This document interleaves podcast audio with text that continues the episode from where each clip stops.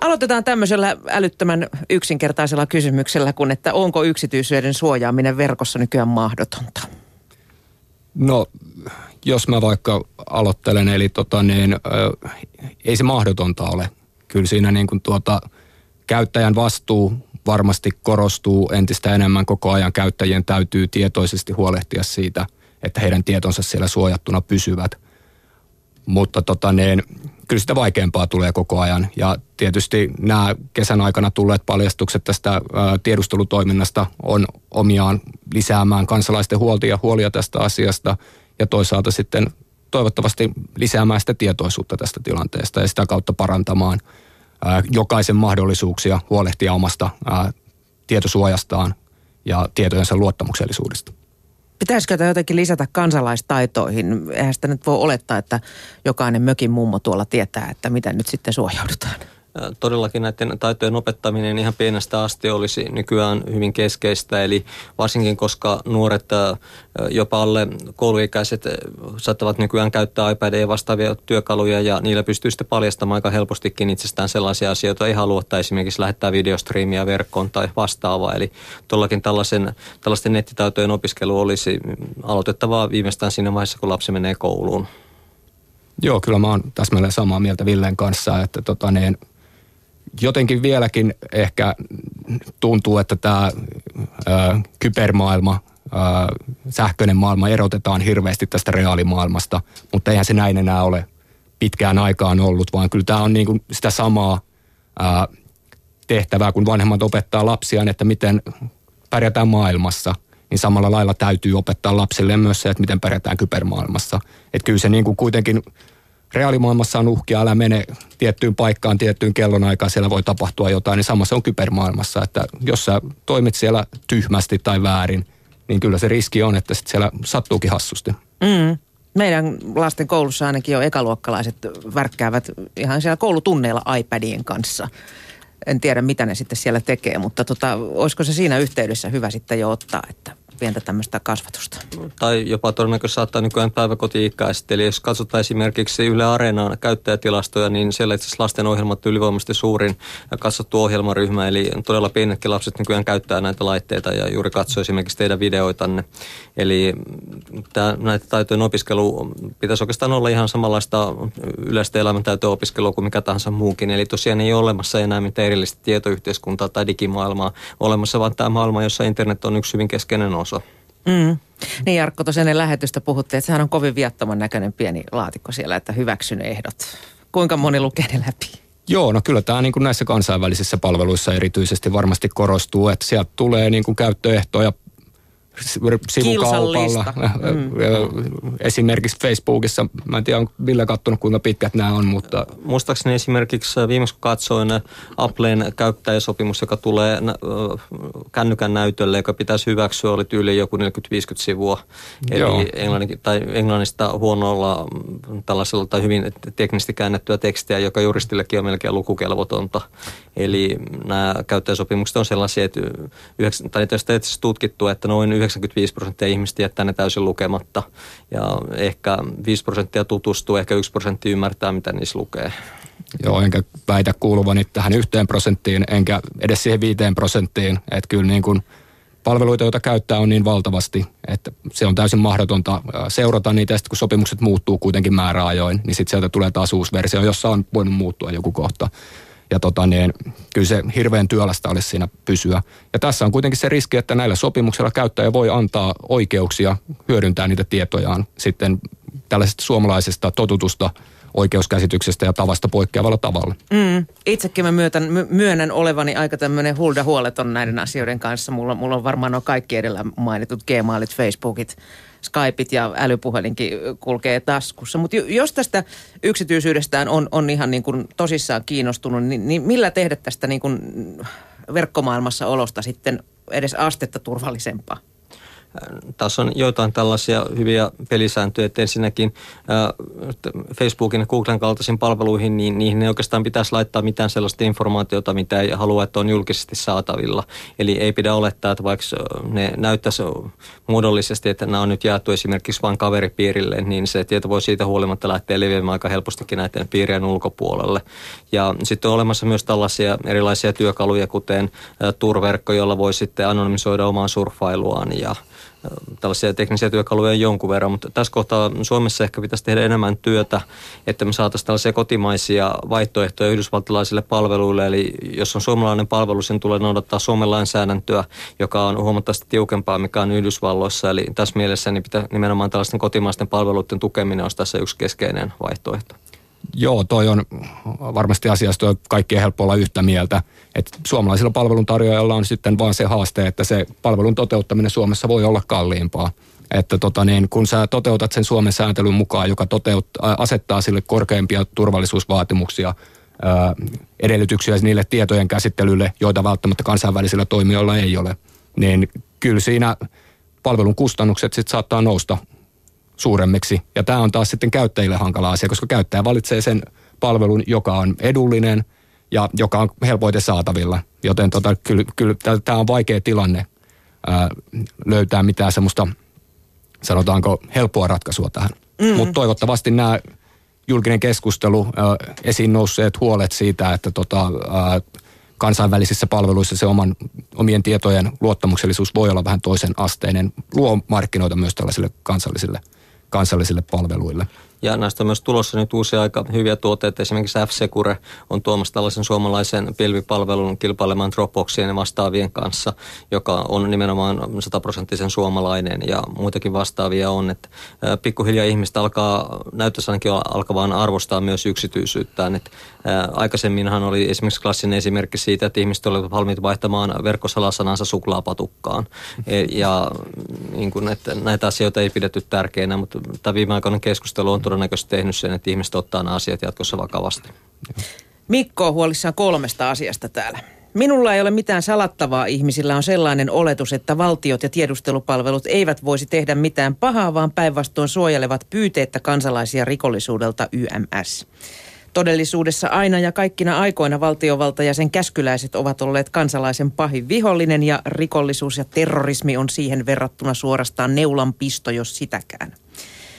Toiseksi tietojasi voidaan käyttää väärin, vaikka sinulla ei olisikaan mitään salattavaa. Käytännössä informaatioyhteiskunnassa sinun julkinen minäsi on se, mitä tietoja sinusta on olemassa eri rekistereissä, www-palveluissa ja internetin selaushistorioissa.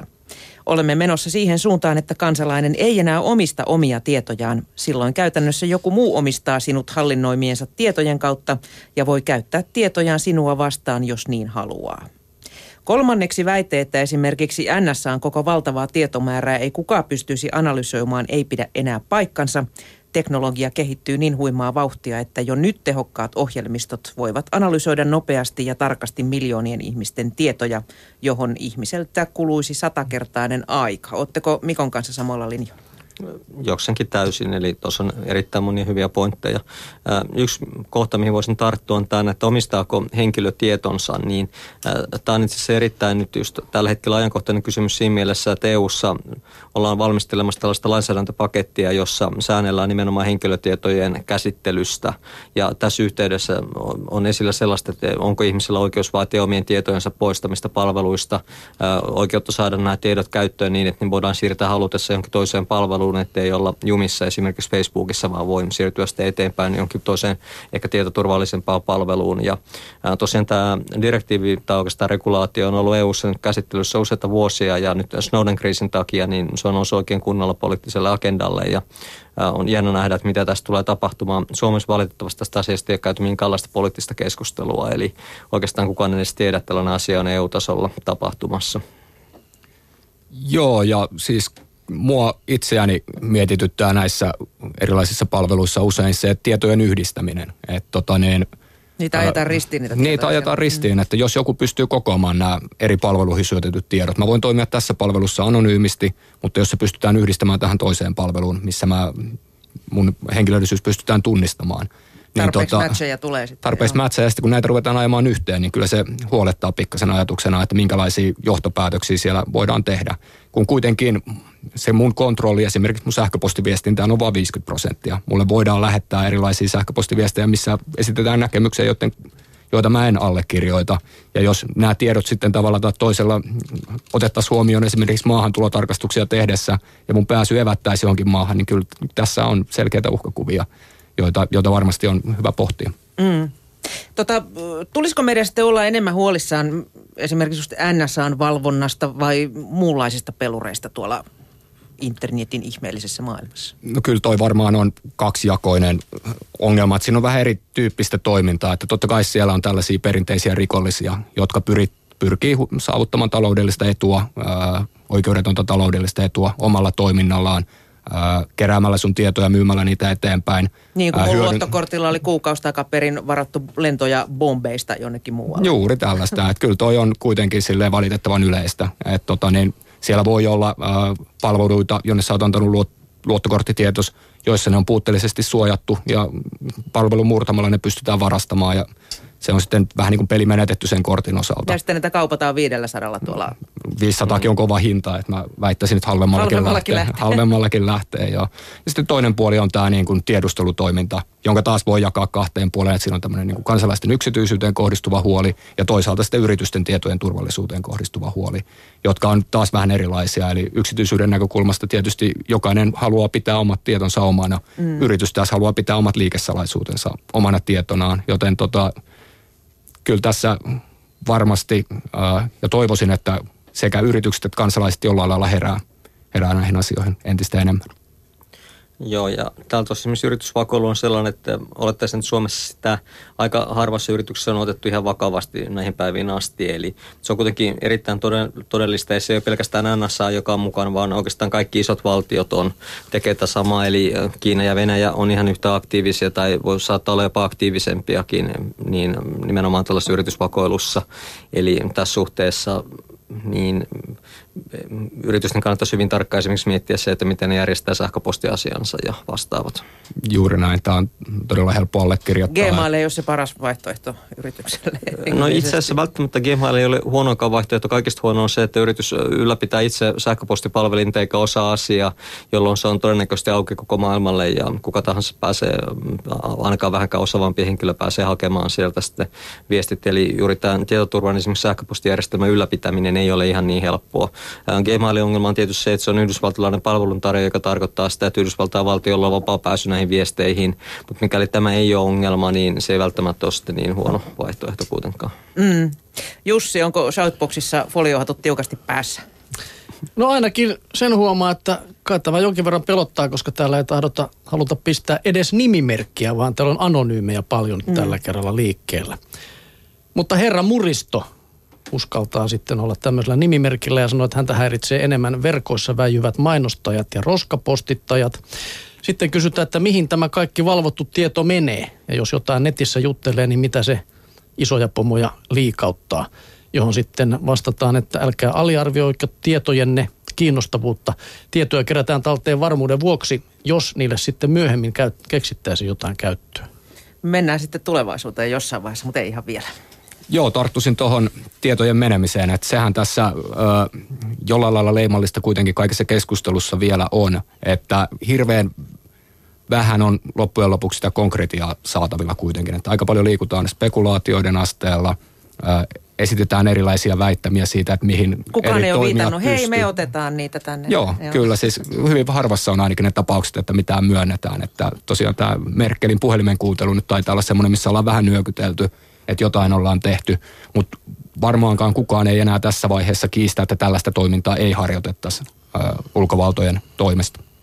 Ja tässä Snowdenin papereitahan ei ole kiistetty itse asiassa missään vaiheessa. Että lähinnä nämä kiistot, mitkä on kohdistunut siihen, on, että näitä dokumentteja olisi tulkittu jotenkin väärin eri yhteyksissä. Mutta tältäkään osin niin mitään kovin räikeitä tapauksia ei ole itse asiassa tullut. Eli tässä esimerkiksi käyt, alkuvaiheessa käytiin paljon keskustelua siitä, että mitä tarkoitti, että kun Washington Post muistaakseni julkaisi, että tiedustelupalvelulla on suora pääsy Googlen ja Microsoftin palvelimiin ja nämä yritykset jyrkästi kiisti sen. Ja nyt tämä viimeisimmät paljastukset on osoittanut, että tämä käytännössä käytännössä tarkoitti sitä, että NSA seurasi näiden tietoliikennekeskusten välistä liikennettä ja päästä tätä kautta tähän informaation käsiksi. Eli niillä oli todellakin talouden suora pääsy näihin informaatioihin. Sääntöjen uudistus paikallaan kirjoittaa näin. Jatkuva seuraaminen netissä on minulle aiheuttanut ainakin sen, että en rekisteröidy enää minnekään omilla nimillä ja tiedoilla, vain ja ainoastaan keksityin tiedoin. Lisäksi väliaikaisiin rekisteröitymisiin käytän sellaisia ma- meilejä, jotka ovat voimassa lyhyen aikaa ja jotka tämän jälkeen katoavat bittiavaruuteen. Riepoo tämä seuranta, kyttäily, vakoilu ja loppumattomat jatkuvat tietojen vuotamiset yrityksissä. Pian kaikkien ihmisten lääkereseptitkin vuotavat kaikkien luettaviksi. Se on vain ajan kysymys. Onneksi olen älynnyt aikoinani välttää Facebookia, josta nyt paljastuu tuon tuosta yksityisyyttä rikkovia uudistuksia. Näin ollen en ikinä tule sinnekään menemään minulle, kun yksityisyys on yksityisyys. Myös sähköposteja vakoillaan ja kaapataan.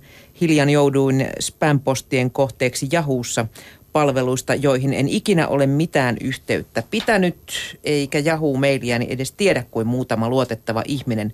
Myös markkinoijat ovat jatkuva riesa netissä. Heitäkään en siedä yhtään. Kannattaako sitten käyttäytyä, kuten tämä sääntöjen uudistus paikallaan nimimerkki? No tuossa oli muutamia ihan hyviä neuvoja, eli esimerkiksi tämä, että rekisteröitymisessä voi käyttää tällaisia kertakäyttösalasanoja, eli mikäli palvelu on hyödyllistä rekisteröityä, mutta sitä ei käyttää kovin pitkään, niin ei välttämättä kannata antaa tätä primäärisalasanansa. Ja, ja tässä on nyt tyypillinen esimerkki, että esimerkiksi Adopelta just vuosi niin iso määrä niin salasana sähköpostiosoitekomboja, eli jos tällaisessa on rekisteröitynyt tälleen kertaalleen käytettävällä sähköpostiosoitteella, niin siitä ei ole mitään haittaa sinänsä. Eli se on ihan hyvä tietoturvaneuvo. Joo, kyllä toi on varmaan yksi niistä suurimmista haasteista, missä me, mihin me viestintävirastossakin törmätään, että kun ihmiset käyttää samoja salasanoja eri palveluissa, sulla on oma sähköpostiosoite ja sama salasana palvelussa, sitten kun se yksi palvelu murretaan, niin ne kaikki lähtee ja periaatteessa sitten jos se on esimerkiksi sähköpostipalvelu, niin hyökkäjä vielä näkee tyypillisesti, että mitä muita palveluita sä käytät, koska sieltä voi tulla jotain viestejä siihen palveluun. Arvo. Niin tota, se, se on semmoinen, mistä me väsymättömästi tiedotetaan, ää, mutta toisaalta sitten taas se palveluiden määrä on niin lukuinen, että kyllä se omien salasanojen hallinnointi menee aika vaikeaksi. Että jos sulla on 20 palvelua, 20 salasanaa, niin mutta tähänkin on olemassa itse työkaluja nykyään. Eli Kerro esim, heti. Esimerkiksi verkkoselaimiin saa tällaisia tota, iPassword on, tai niin kuin, hetkinen yksi, olisiko no iPassword muistaakseni on yksi ja vähän vastaavia, jotka ää, tallentaa, niin nämä salasanat ja sitten myös luo automaattisesti salasana, jos pyytää. Ja niissä on hyvänä puolella, että ne toimii nykyään myös kännyköiden kanssa. Eli yksi mikä ongelma on se, että jos on vähänkään niin kuin sanotaan, tarpeeksi hyviä salasanoja, niiden kirjoittaminen esimerkiksi kännykän näppäimistöllä on aikalainen niin Ihan tuska, tuskaa. Mm. niin nämä auttaa sitten siihen, että ne pystyy kopioimaan helposti sen salasanan sitä aina ja tosiaan pitää ylläpitää tällaista isompaa rekisteriä näissä salasanoista.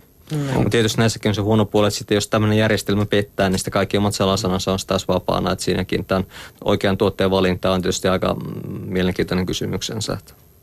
Joo, ja äh, olen kuullut ainakin teoreettisia väitteitä, että joissain näissä salasanagenerointiohjelmissa saattaisi olla jotain takaportteja, jotka niin kuin mahdollistaa sen luodun salasanan arvaamisen, mutta tässä mennään jo ehkä, ehkä vähän niin kuin korkeamman matematiikan puolelle sitten. Mm. Tota,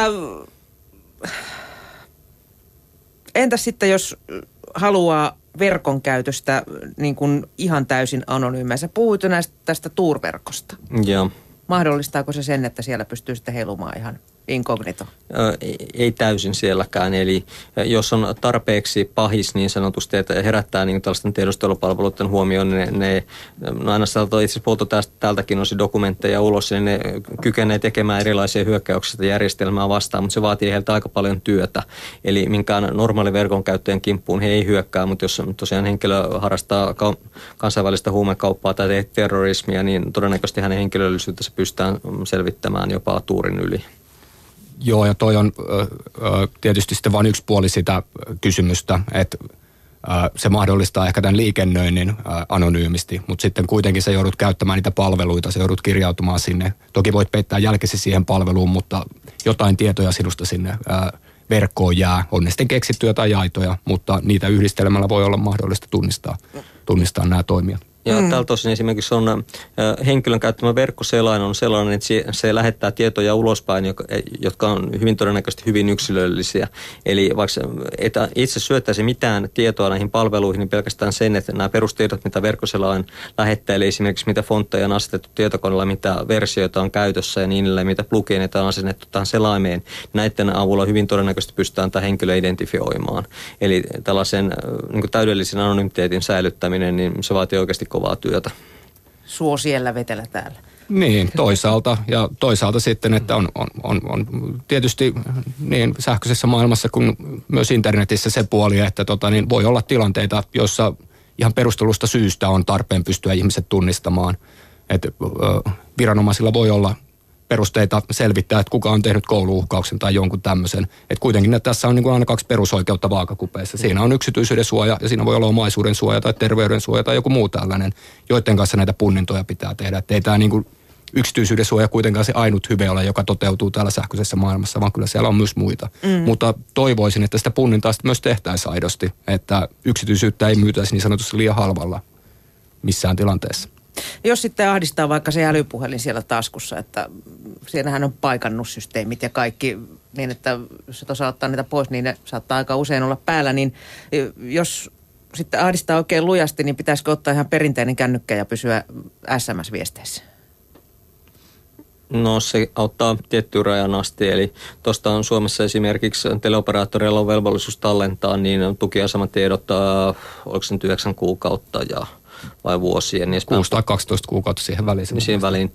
Ja tarkoittaa, että henkilöt esimerkiksi liikkumisesta jää joka tapauksessa operaattoreille jäljet. Eli tämäkään ei tarjoa täydellistä anonymiteettia tai siis tällaista ei-seurattavuutta, mutta tietysti niin kyllähän älypuhelimissa ne kerää sitten vielä paljon sellaista dataa, mitä ei tulla ajatelleeksikaan. Että esimerkiksi siellä on liikesensorit, joita voidaan periaatteessa käyttää siihen, että tukitaan, että miten henkilö kävelee päivän aikana. Tai me yliopistolla tehdään juuri tällaista tutkimusta, josta otetaan näiden liikesensorien dataa, josta voidaan tutkia, että kuinka paljon henkilö kävelee päivässä ja kuinka paljon hän viettää aikansa paikallaan. Se, että kun me jopa pystytään tunnistamaan, että jos henkilöllä on jotain esimerkiksi sairauksia, että hän kävelee jotenkin hankalasti, niin nämä tulee sieltä datasta esiin. Eli tällaisella älypuhelimella niin se on todella monipuolinen tiedonkeruväline. Mm. Tokihan, mutta siinä on ne kaksi puolta just esimerkiksi näissä paikannuspalveluissa. Jos henkilö vaikka katoaa, niin pystytään katsoa koskaan kännykkää sitten käyttänyt. Niin, siinä on aina näin. Että tota, niin jokaisella asialla on useampi puoli. Ja, ja kyllähän tästä vähän herää kysymyskin, että minkä takia sä haluat peittää itsestäsi kaikki niin kun, No siis kyllä, kuitenkin meillä on oikeus sananvapauteen, meillä on oikeus ilmaista mielipiteemme. Jos mm. ajateltaisiin toisenlaista yhteiskuntajärjestystä, jossa se oman mielipiteen ilmaisu vaarantaa sun hengen tai terveyden, niin kyllä niissä tilanteissa on mun mielestä tärkeää, että myös internetin riippumattomuudesta ja siitä mahdollisuudesta anonyymiä viestintää pidetään huolta. Että tämä on kuitenkin aika laaja kysymys ja monisyinen ja riippuen siitä, että mistä kautta sitä lähtee lähestymään. Niinpä. Eli esimerkiksi tyypillinen esimerkki voisi olla tällainen mustasukkaisuustapaus, jossa seurataan tai pyritään seuraamaan henkilöä. Niin jos hän jättää verkkoon tällaisen helposti havaittavan jäljen, jonka sitten tämä mustasukkainen puoliso pystyy jäljittämään jälkeenpäin, niin tämä voi muodostaa ihan todellisen riskin henkilölle. Ja, ja taas tältä osin mielenkiintoista, että Yhdysvalloissa nämä väärinkäyttötapaukset, mitä NSAsta on tullut julkisuuteen, on just tällaisia low int tapauksia, joissa NSAn työntekijät on vakoillut joko nykyisiä tai vanhoja, niin sitten puoliskojaan. Eli tosiaan tämä rakkaus on se aika vahva motiivi myös vakoilussa.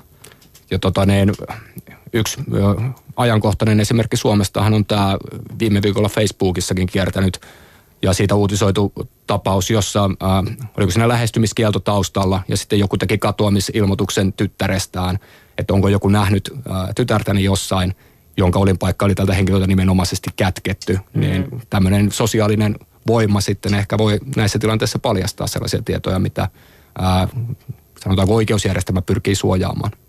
Niin, joo kyllä mä oon itse aika huolissani näistä kaikista Facebookissa leviävistä kadonnut ja tämmöistä suurin piirtein etsintäkuulutuksista, että tota, kun niitä tietoja ei tarkisteta, vaan jaetaan vaan niin kuin hyvää tarkoittava hyvää tarkoittaa varmaankin se viesti.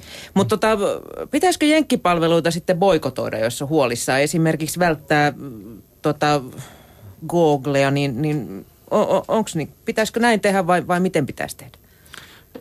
Tästä tulee se punninta, että Google, tai siis tiedetään, että Googlea seurataan tietyllä tasolla, mutta toisaalta niin Google tarjoaa myös aika käyttökelpoisia palveluita, eli se on viime kädessä menee varmaan henkilö tapauksiin sen, että onko tämä yksityisyyden menetys, joka seuraa sen palvelun käyttämisestä, niin onko se liian kova hinta sille, että hän saa tämän tietyn palvelun.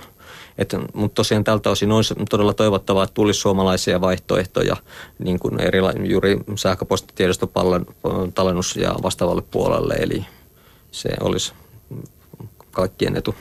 Juuri näin, että ö, kyllä tämä käyttäjän vastuu sen oman tietosuojan tarpeen arvioinnista korostuu tässä.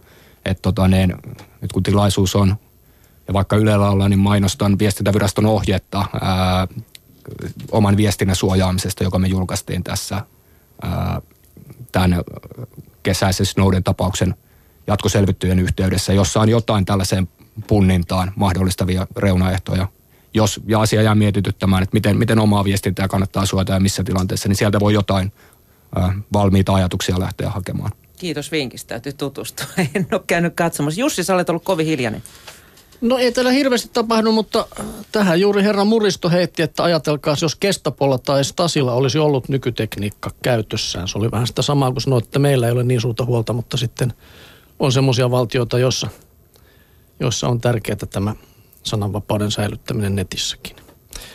Kyllä toi on tärkeä huomio, että tuota, kuitenkin äh, se, että tietoja, mitä nyt kerätään, ei tällä hetkellä käytetä johonkin tarkoitukseen, ei tarkoita sitä, että niitä ei tulevaisuudessa voitaisiin käyttää. Et meillä on tästä surullisia esimerkkejä historiassa, jolla tietyllä, tietyllä leimalla merkityt ihmiset on kokeneet varsin karujakin kohtaloita. Niin. Mm. Ja tässä just tämä globaali aspekti tulee mukaan, eli mikäli nämä tiedot esimerkiksi liikkuu internetissä, voi vaarantaa sitten hyvinkin näiden henkilöiden turvallisuutta. Ja, tai ihan konkreettinen esimerkiksi, esimerkiksi kuvat on ilmoittanut, että he ei ota ketään maahan, jota epäillään niin homoseksuaaleiksi. Niin tällaista verkkoinformaatiosta on aika helposti itse asiassa pääteltävissä henkilön seksuaalinen suuntautuneisuus. Eli jos henkilön sosiaaliset verkostot tai verkkosurfailu saadaan selville, niin todennäköisesti saadaan selville myös hänen sukupuolinen suuntautuneisuutensa.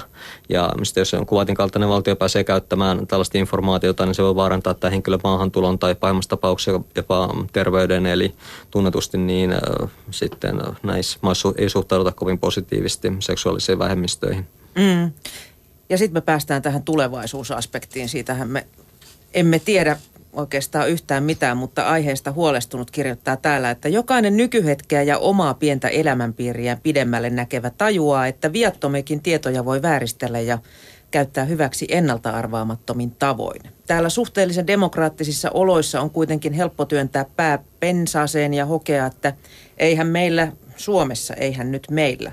Mutta kuka osaa ennustaa, miltä yhteiskuntatilanne näyttää kymmenien vuosien kuluttua? Tietosi löytyvät tulevaisuudessakin jostain tietokannasta, se on varmaa, mutta kukaan ei vielä tiedä, millaiset vallanpitäjät ovat niitä silloin tarkkailemassa. Iiki.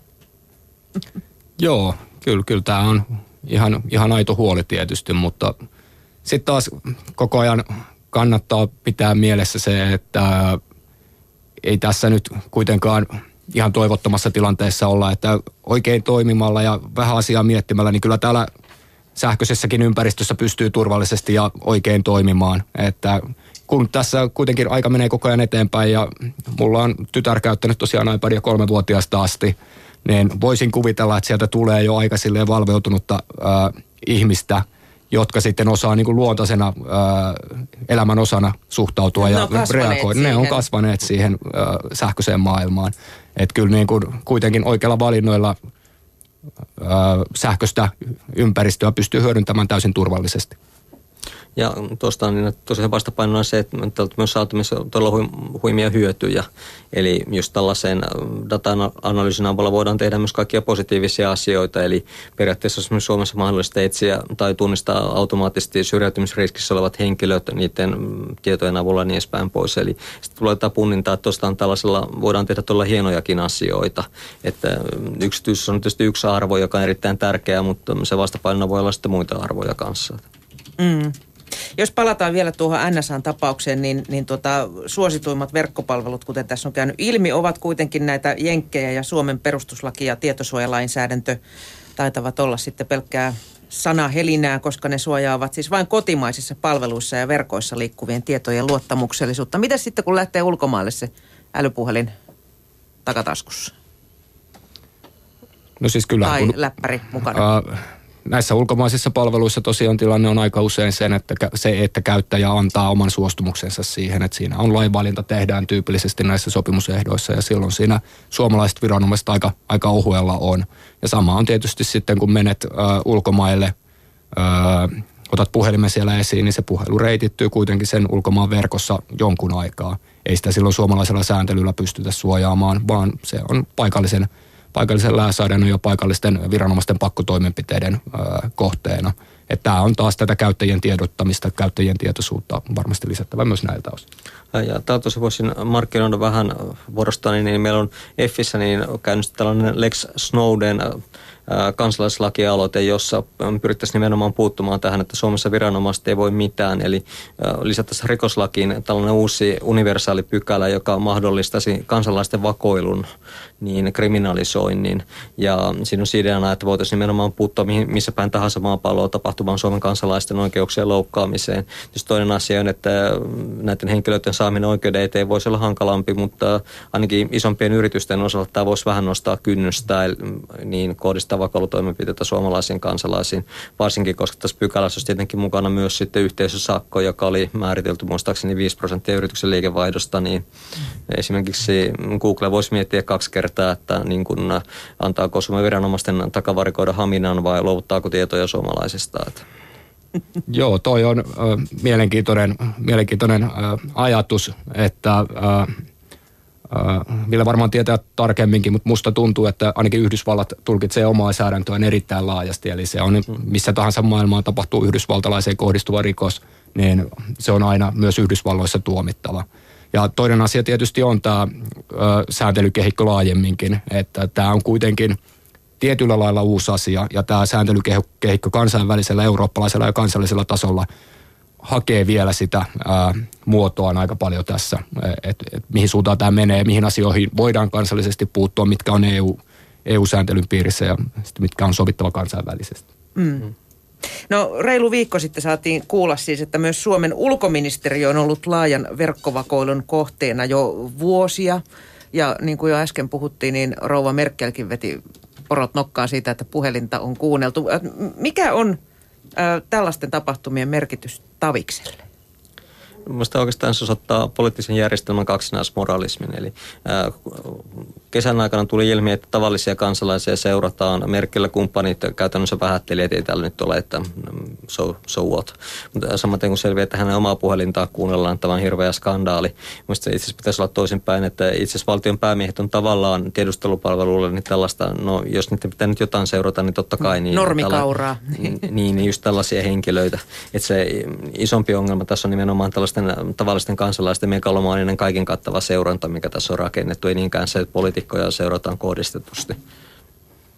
Joo, että kyllä tässä niin kuin ehkä on hyvä nähdä se vuodon asian valoissa puoli, että kyllä tämä nyt viimein ja vihdoin nostaa keskusteluun sen asian, että me ollaan viestintävirastossa ja tietoturvatalot laajemminkin puhuneet tällaisista kohdistetuista kehittyneistä hyökkäyksistä jo pitkään. näitä ollaan vähän niin kuin hymistelty, että onkohan näitä, koska näistä ei yleensä kuitenkaan julkisuuteen tulla. Niin tässä nyt viime ja vihdoin sitten asia sai niin paljon näkyvyyttä, että tämän jälkeen kukaan ei varmasti kiistä, kiistä tätä ja toivottavasti tietoisuus ilmiöstä kasvaa. Näin toivotaan ja seuraamme asiaa täällä. Kerrotaan lisää, kun jotain kerrottavaa on. Ö, kiitos vierailusta EFFin varapuheenjohtaja Ville Oksanen ja viestintäviraston turvallisuussääntelyryhmän päällikkö Jarkko Saarimäki. Kiitos. Kiitos.